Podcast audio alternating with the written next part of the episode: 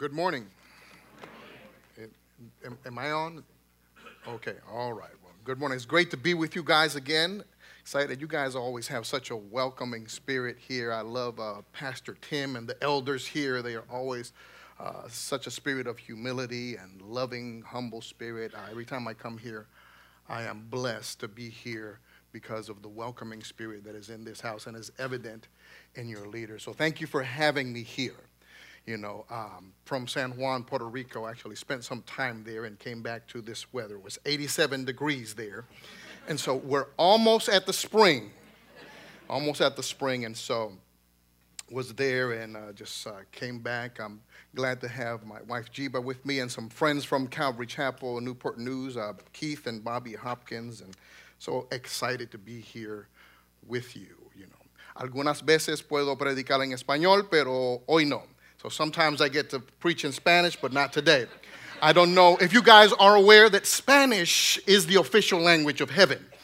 And so, just jokey joke, jokey joke. and uh, so, no, but I'm here with you, and I hope not to be before you long because I live by a philosophy blessed are the short winded, for they shall be invited again. and so, with that, turn your Bibles to 1 Samuel chapter 30.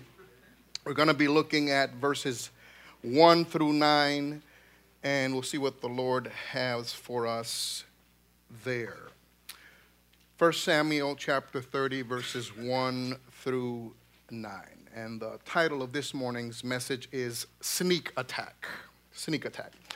Father, I'm so humbled to have the opportunity to stand before your people, Lord. I don't take for granted the fact that I get to open your word, Lord, and share some thoughts. So I ask this morning that, uh, Lord, you would help me to speak with clarity and accuracy, Lord God, the divine truths. Lord, I pray today that you would remove distractions, Lord God, the things that would hinder us from receiving what you have for us. I pray that you would minister to your people beyond my education, preparation, or intellect, Lord. Let your spirit divide to each and every person, Father God, that which they need to hear today. For it's in Jesus' name we pray. Amen. A sneak attack is when someone is attacked by surprise.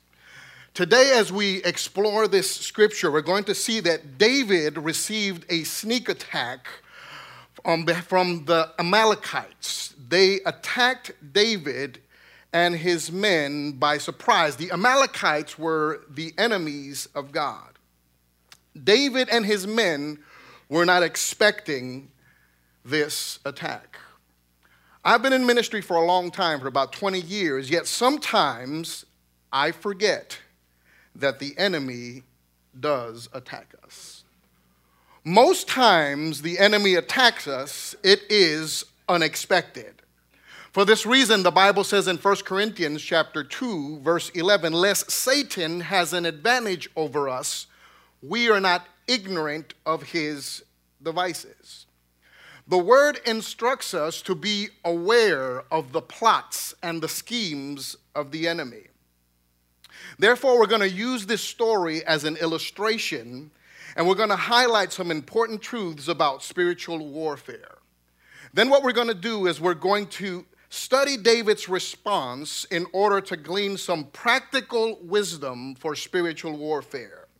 And I'm going to give you three things that David did in order to overcome the spiritual attack. For those of you who like alliteration, there are three P's.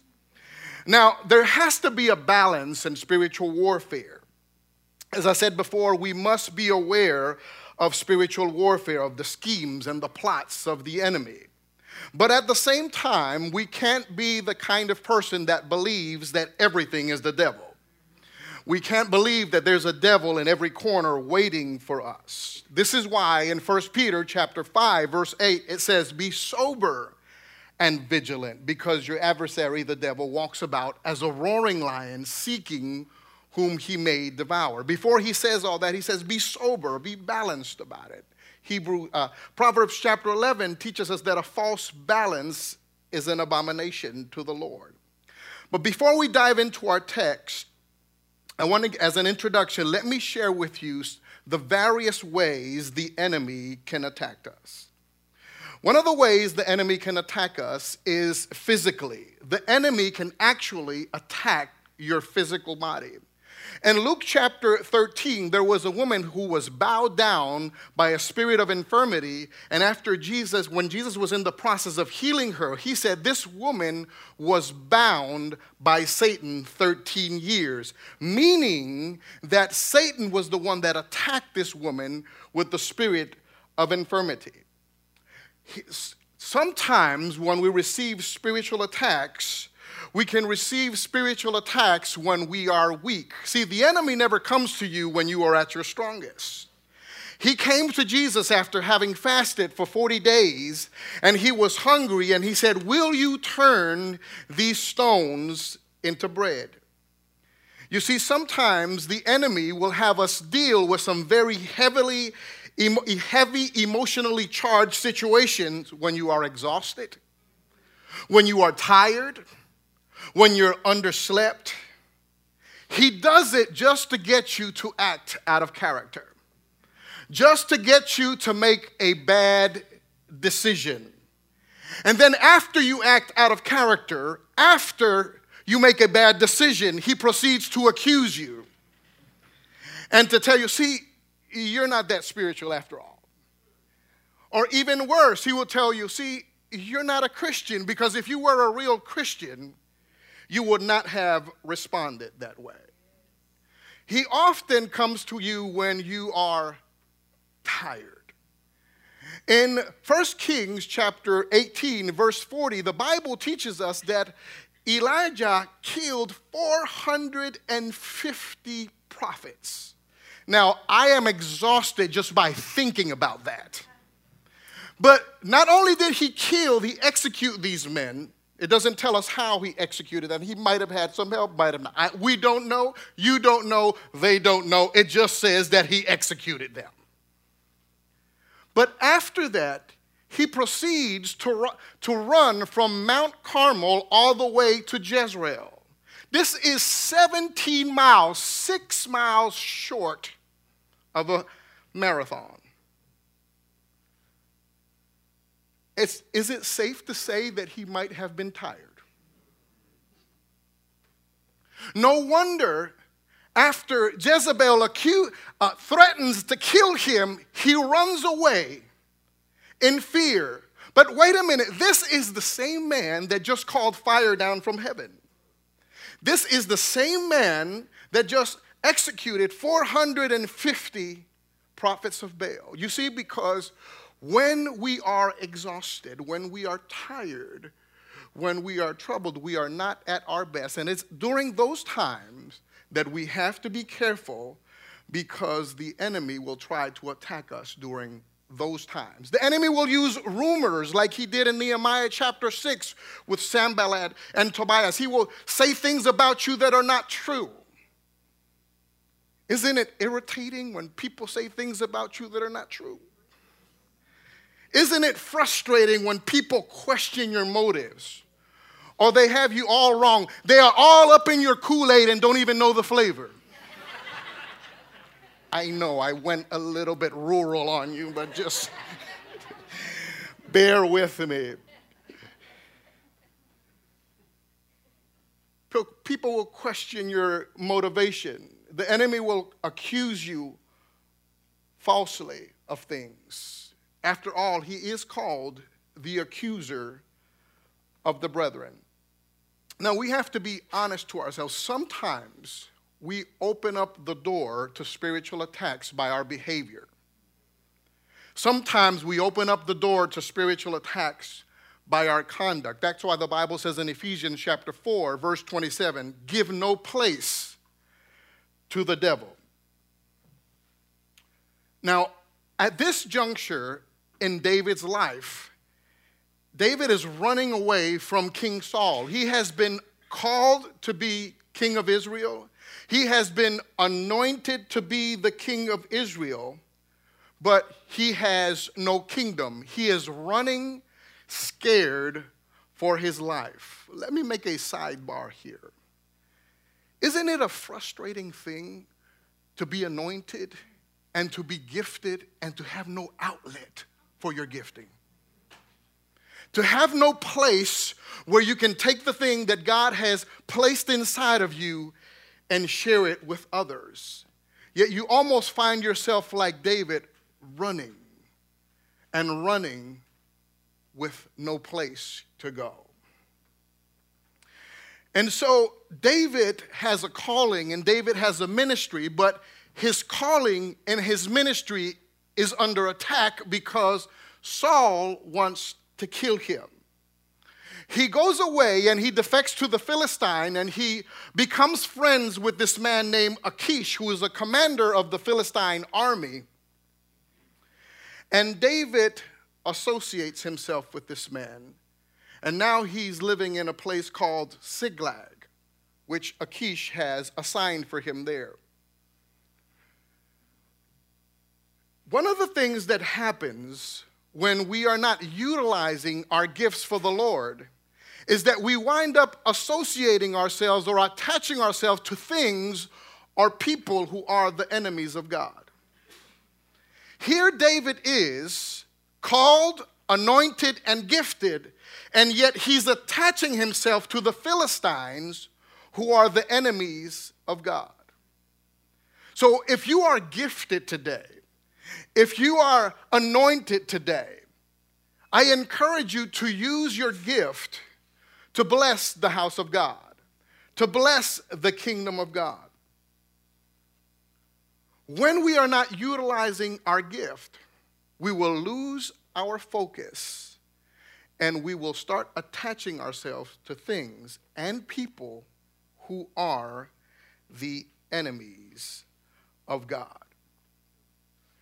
The Philistines were about to go into battle with Israel.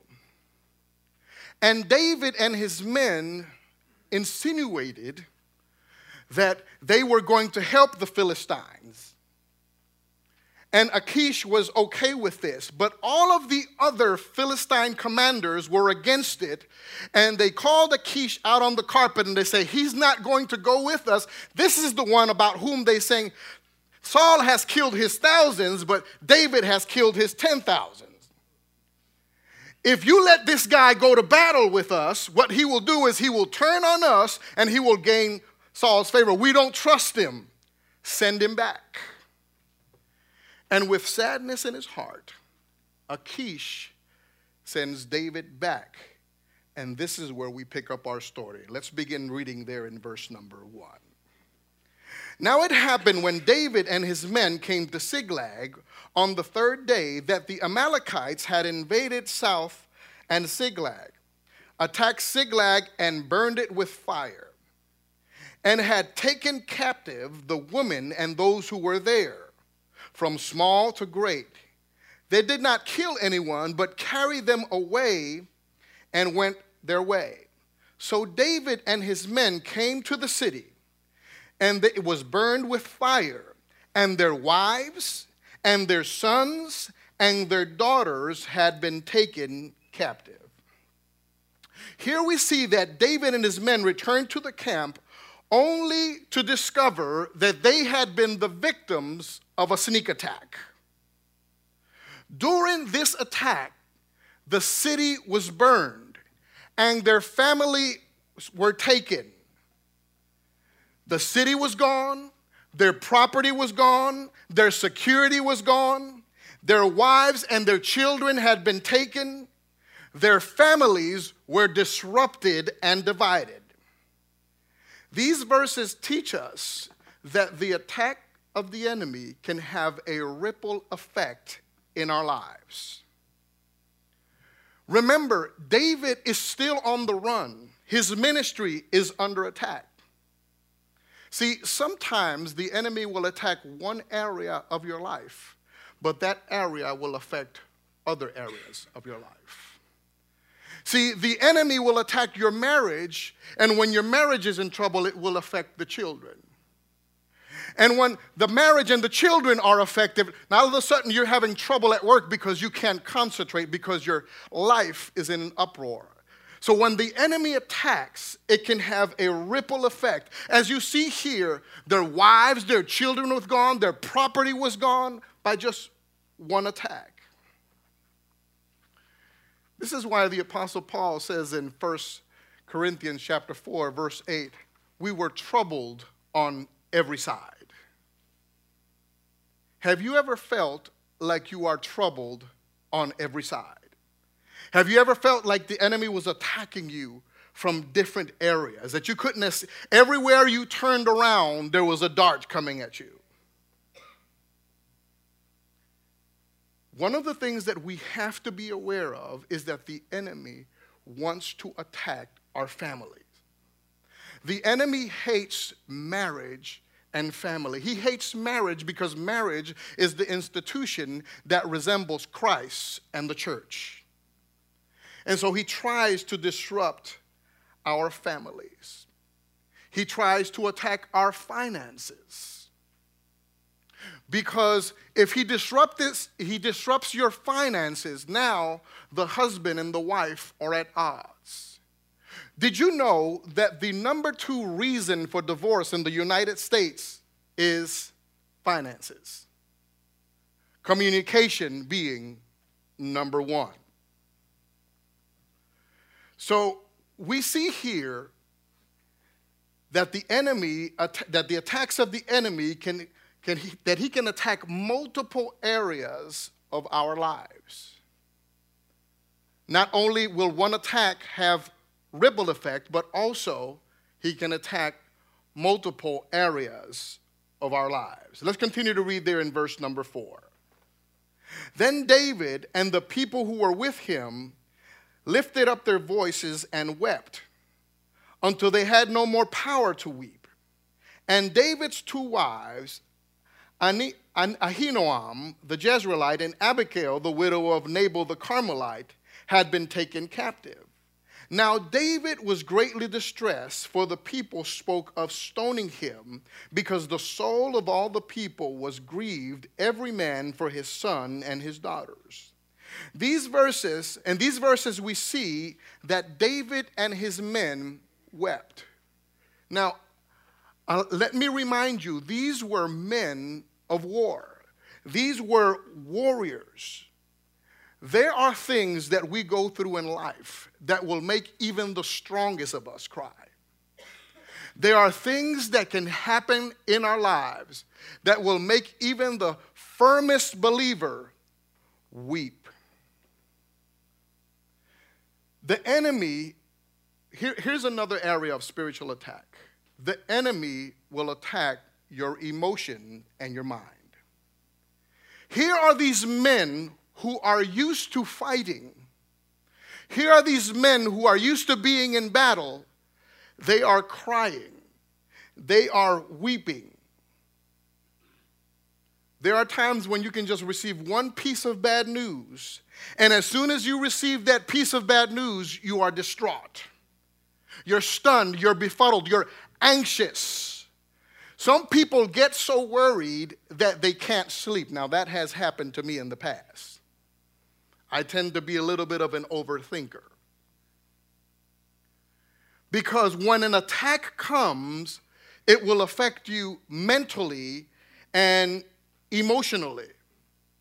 This is why Philippians chapter 4, verse 6 teaches us to be anxious for nothing, but in all things with prayer and supplication with thanksgiving, let your requests be made known unto God.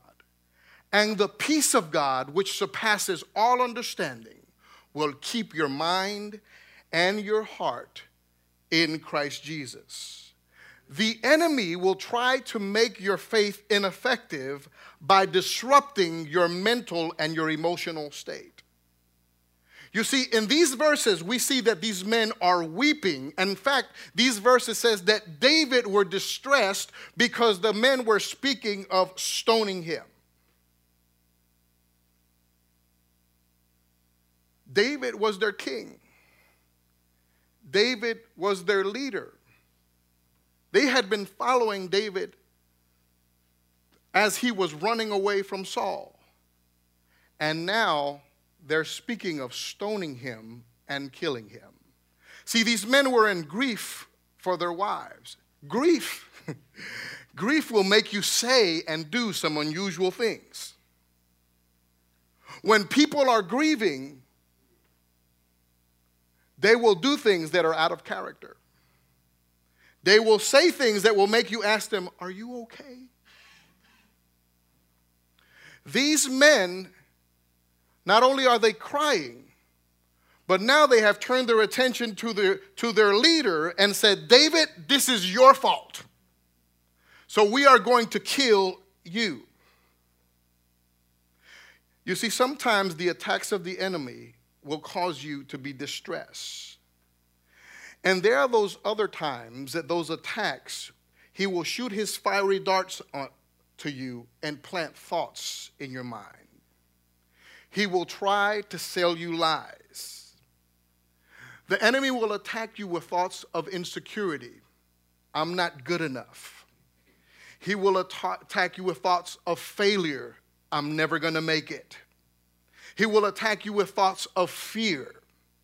He will attack you with thoughts of unbelief. He will, uh, he will attack you and say to you that you are in love with someone other than your spouse. He will put thoughts in your mind and say to you, Oh, you know, even though I was born a boy, I feel like a girl. He will put thoughts in your mind and says, even though I was born a girl, I identify more with being a boy. See, and he will try to disrupt your life and make your faith ineffective by planting these thoughts in your life. If you're if you're in school, I don't fit in. I'm not cool enough. They just don't like me. They told me I'm ugly. So now life is not worth living, and so I have to contemplate suicide. I'm 17 and nobody, I've never been on a date. So I'm never going to be on a date for the rest of my life. You're 17.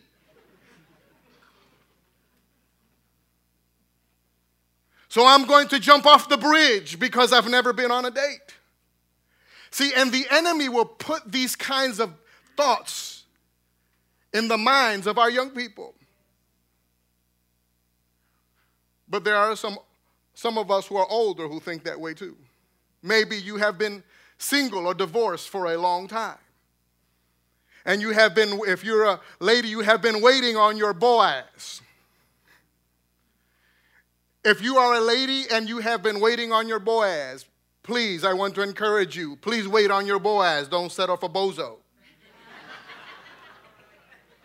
now, those of you who are waiting for Boaz, I want you to study this out. According to Jewish history, Boaz was 85 and Ruth was 45. So you may need to re- you may want to reconsider that Boaz thing. Cuz Boaz may be financially secure.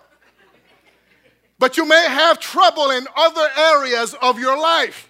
And that's all I'm going to say cuz I'm going to keep it PG-13.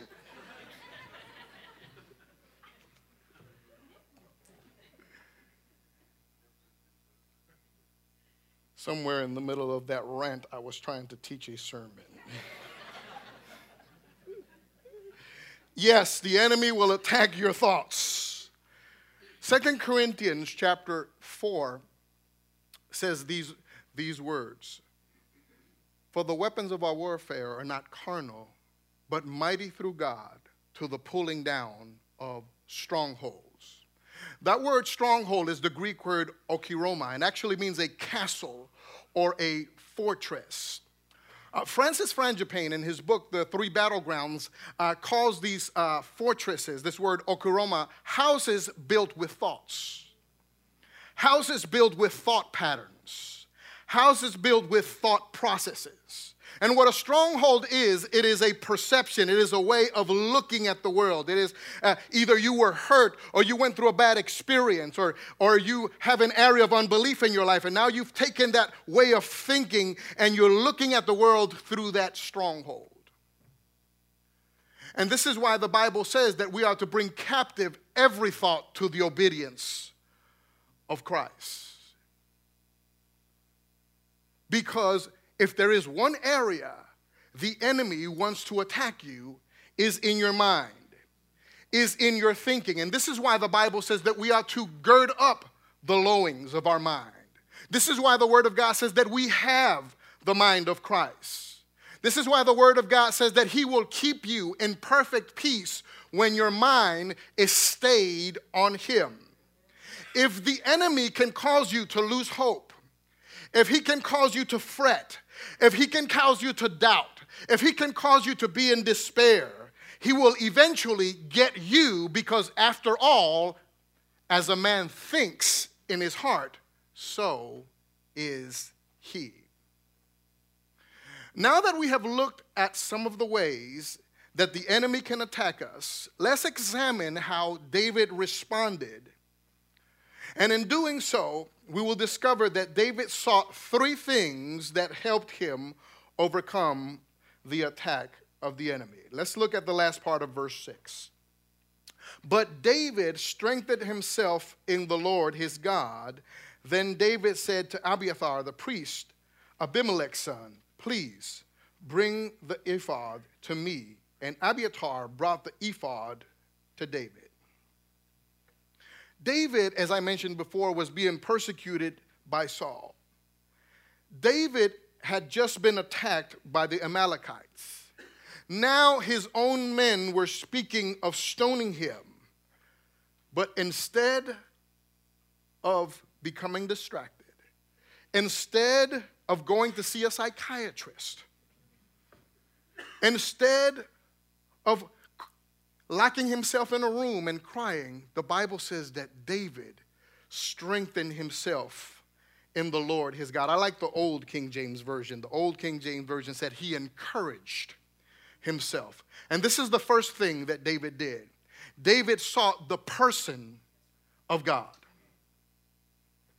We also know this because David asked for the ephod. This was a special garment that looked somewhat like a vest or an apron, and this was worn primarily by the priest when they went in to serve in the temple. Later, it became more familiar where other people would wear it. You see David wearing it here, and Samuel wore one as well.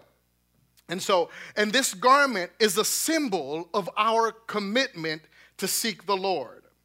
When we are being assaulted by the enemy, we must remember that the risen Christ is above all principality and above all power and above all might and all dominion, every name that is mentioned in this life and in the life of come to come.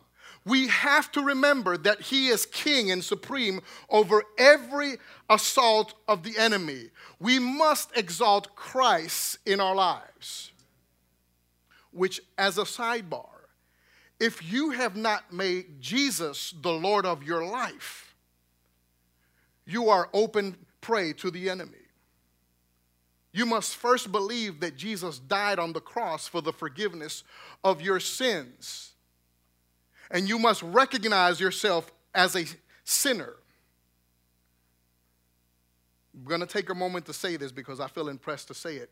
One of my responsibilities at Calvary Chapel Newport News is baptism, and we have a baptism application. And there are two questions on that baptism application. The first question is Tell me a little bit about how and when you got saved. The second question is If God were to ask you why I should be allowed into heaven, what would you say? The number one question, the answer that I get to the first question, tell me a little bit about how and when you would get saved, is this I've been in church all my life. Being in church does not guarantee that you are going to go to heaven. It doesn't matter if your great granddaddy was a preacher. Your granddaddy was a preacher. Your daddy was a preacher. Doesn't matter if your mom broke water on the pew of a church. that does not guarantee that you are going to heaven. The Bible says that you must confess with your mouth the Lord Jesus and believe in your heart that you have that he has risen from the dead. You must repent of your sin. You have to be born again. And the day that you are born again is a significant day in your life. If you can't point to a calendar and say, This is the day that I accepted Jesus, might I suggest to you that you might not be saved? Well, preach, Pastor Tito. You, Jesus said these words You must be born again. So back, Christ must be exalted in our lives. Back to the message. I just wanted to uh, say that. Too many times when we go through things, we forget to seek the Lord. Sometimes when we are attacked by the enemy, we are shocked. We are kind of in a daze. And it's almost like you're under a spell. This is why the Apostle Paul says, Who has bewitched you that you would not obey the truth? There have been those times in my life when I have been assaulted by the enemy with so much stuff that I'm walking around stunned and I start to get discouraged and I'm walking around disappointed, feeling disenfranchised, feeling depressed, and any other D you can add in there. And I'm almost like stooping down, bowing down. But at some point in there, I have a prodigal son moment, and I come to myself. And I say, wait a minute. I don't have to put up with this mess. The Bible says that he gave me the power to trample upon serpents and scorpions and over all power of the enemy. So I reject this depression. I reject this discouragement. I reject these feelings of being disenfranchised. I reject all these thoughts of the enemy. And in Jesus' name, I am more than a conqueror because I am persuaded that neither life nor death, nor principalities, nor powers, nor any other thing created will be able to separate me from the love of God, which is in Christ Jesus. So take those thoughts back with you, devil, back to hell where they came from. I know that's really old school. I'm sorry about that. but sometimes you just have to put on the garment of praise for the spirit of heaviness. And sometimes, like David, you have to encourage yourself in the Lord. Sometimes you have to get in front of the mirror and say, Tito, you're going to make it. You're going to be all right. God loves you. You are more than a conqueror. If God be for you, who can be against you?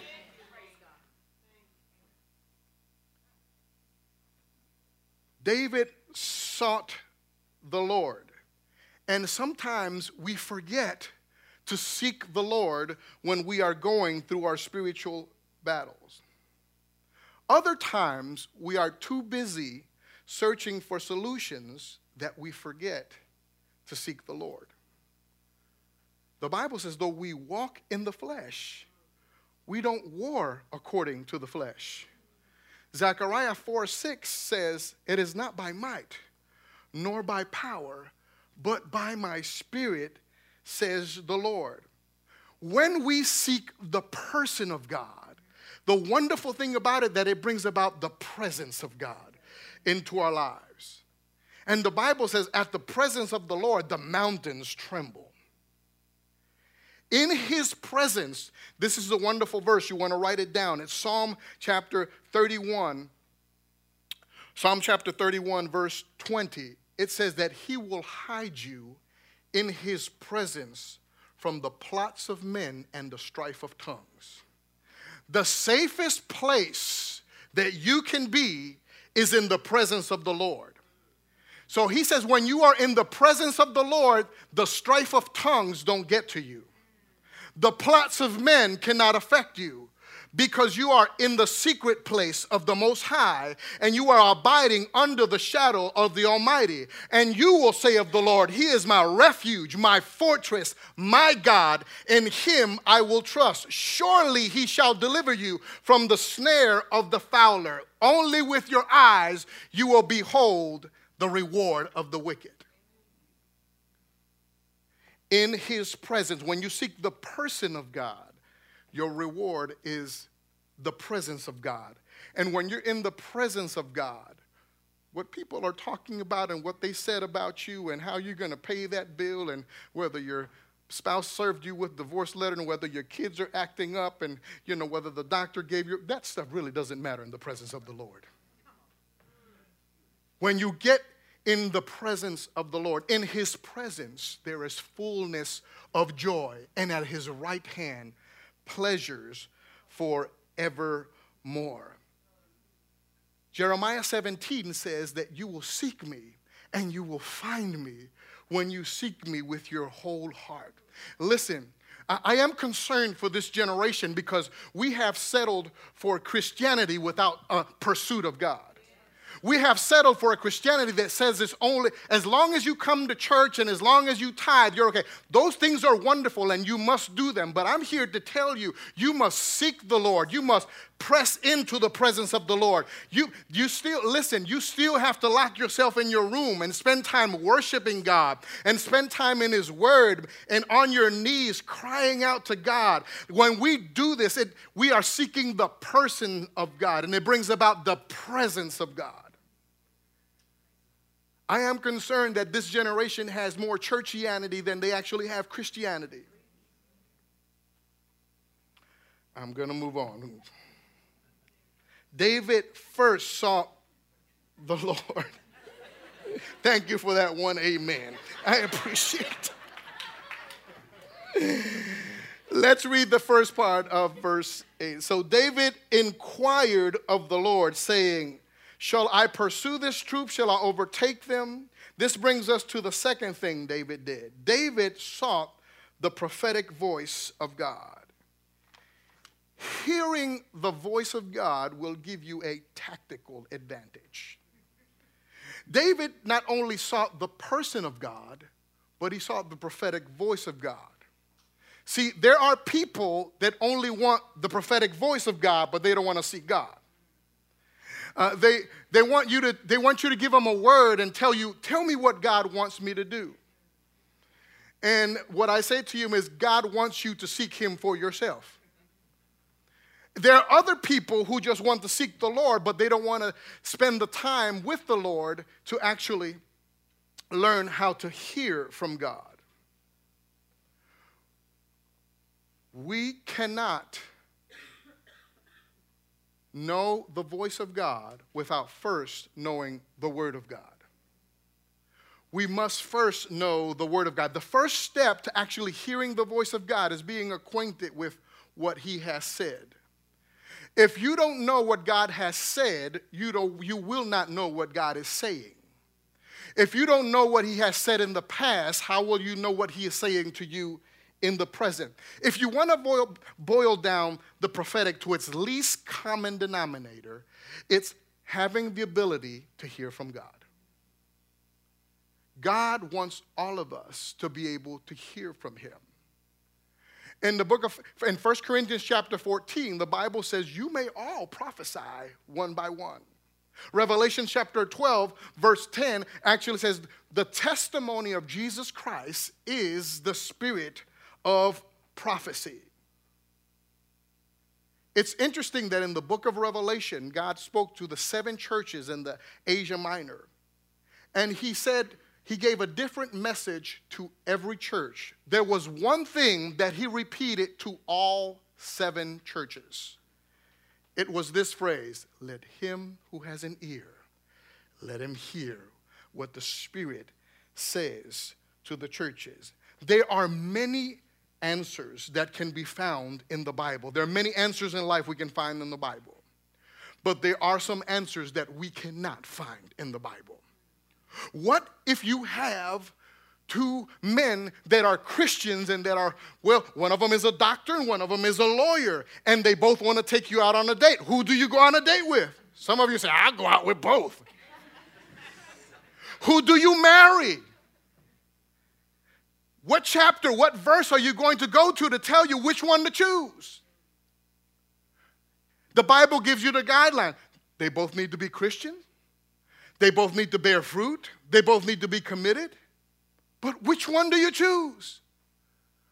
Two jobs, they both pay the same amount of money. They both have the same benefits. They're both in the same city. They're both doing what you want. Which job do you choose? Do you go with the one you like or do you want the one do you go with the one that God wants you to have?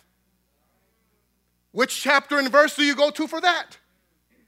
You must be able to hear the voice of God. You must have a relationship with God. The Word of God gives you the basis for that. Now, um, there are people who go overboard. I am not t- eh, suggesting that you go to and stand in your house and say, Lord, do you want me to paint my wall red or white? N- you're just being weird whichever color you like, paint the wall. I'm talking about those important decisions in life. Like if you're going to marry somebody, you must learn how to be led by the Lord and how to hear the voice. This is what David said. David, David wanted to know Shall I pursue them? Will I overtake them?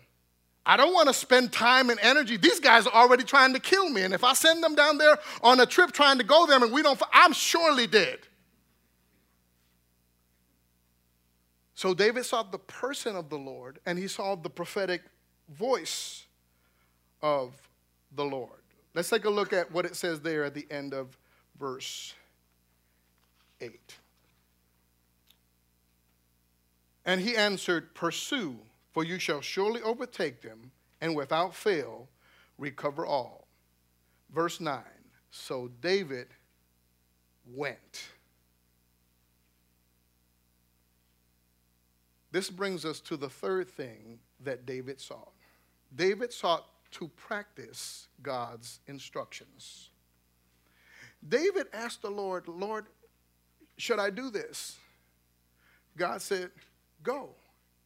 You're going to recover your family, you're going to catch up with them. Now, all this would have done David no good. Everybody said, Thanks, God, it was nice talking to you. So when God speaks to us, now seeking the person of God, hearing the prophetic voice of God, has to turn into us practicing the word of God. So David went. I want you to remember something. David's men were grieving because their wives and their children were gone. David was distressed because they were speaking of stoning him. And now he must face the difficult task of going up to these same guys and say, Guess what? God spoke to me. We need to go and get our wives and our children, and God's going to lead me.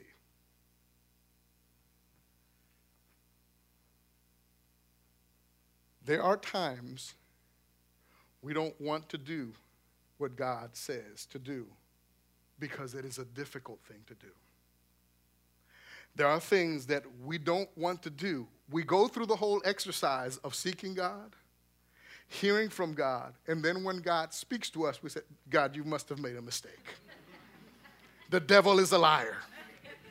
I rebuke that thought in Jesus' name. You, you cannot possibly be asking me to do that. You cannot possibly be asking me to marry him. You cannot possibly be asking me to take on this task at the church or to give this amount at the church. I know many times I have failed miserably because I knew what God wanted me to do.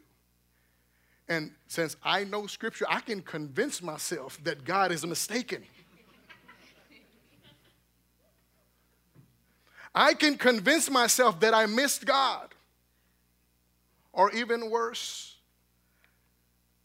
I can shut that thought down. I said, I just had too much pizza last night. And not be obedient to what God said. And in the process, discover that there is a way that seems right unto man but the ways thereof are the ways of death. You see, so there are too many times we don't carry out the instructions of the Lord because we find it inconvenient. We don't like the answer that He gave us. God speaks, but it's not what we wanted. Let me ask you a question this morning. Is there an area that God has spe- are speaking to you about that you don't want to do? Is there something that God is wanting you to give up that you don't want to give up? Matthew chapter 7, verse 11 says, Narrow is the gate, and difficult the way which leads to life. There are few who find it. Sometimes obeying the Word of God and doing what He wants us to do is difficult, and it will put us in a tight spot. Is there something that God is speaking to you about today? Is there something that God has told you, I need you to give this up? I need you to get out of that relationship. I need you to start doing this. And you keep pushing the thought back to the back of your mind. You keep dismissing the thought. I'm here to tell you today, if you would hear his voice, harden not your heart. The scripture says this in Isaiah chapter 1, verse 19 If you are willing and obedient, you will eat of the good of the land. But if you refuse and rebel, you will be devoured by the sword. David went. Will you go and will you do what God is asking you to do? Let me close our time together with this. Today we saw that we need to be prepared at all times to resist the attack of the enemy. We also looked at the various ways the enemy can attack, attack us and how those attacks affect us in various ways. Then we looked at the three things that David did in order to come, overcome the attacks of the enemy. And those three things are we must seek the person of God, we must seek the prophetic voice of God, and finally, we must practice God's instruction. I'm going to ask the worship team to come up or the uh, musicians to come up. And um, want you to stand to your feet. We're going to worship a little bit. And I want you to reflect upon this today as the elders and deacons, if you would come up to the altar, please, and make yourselves available to pray.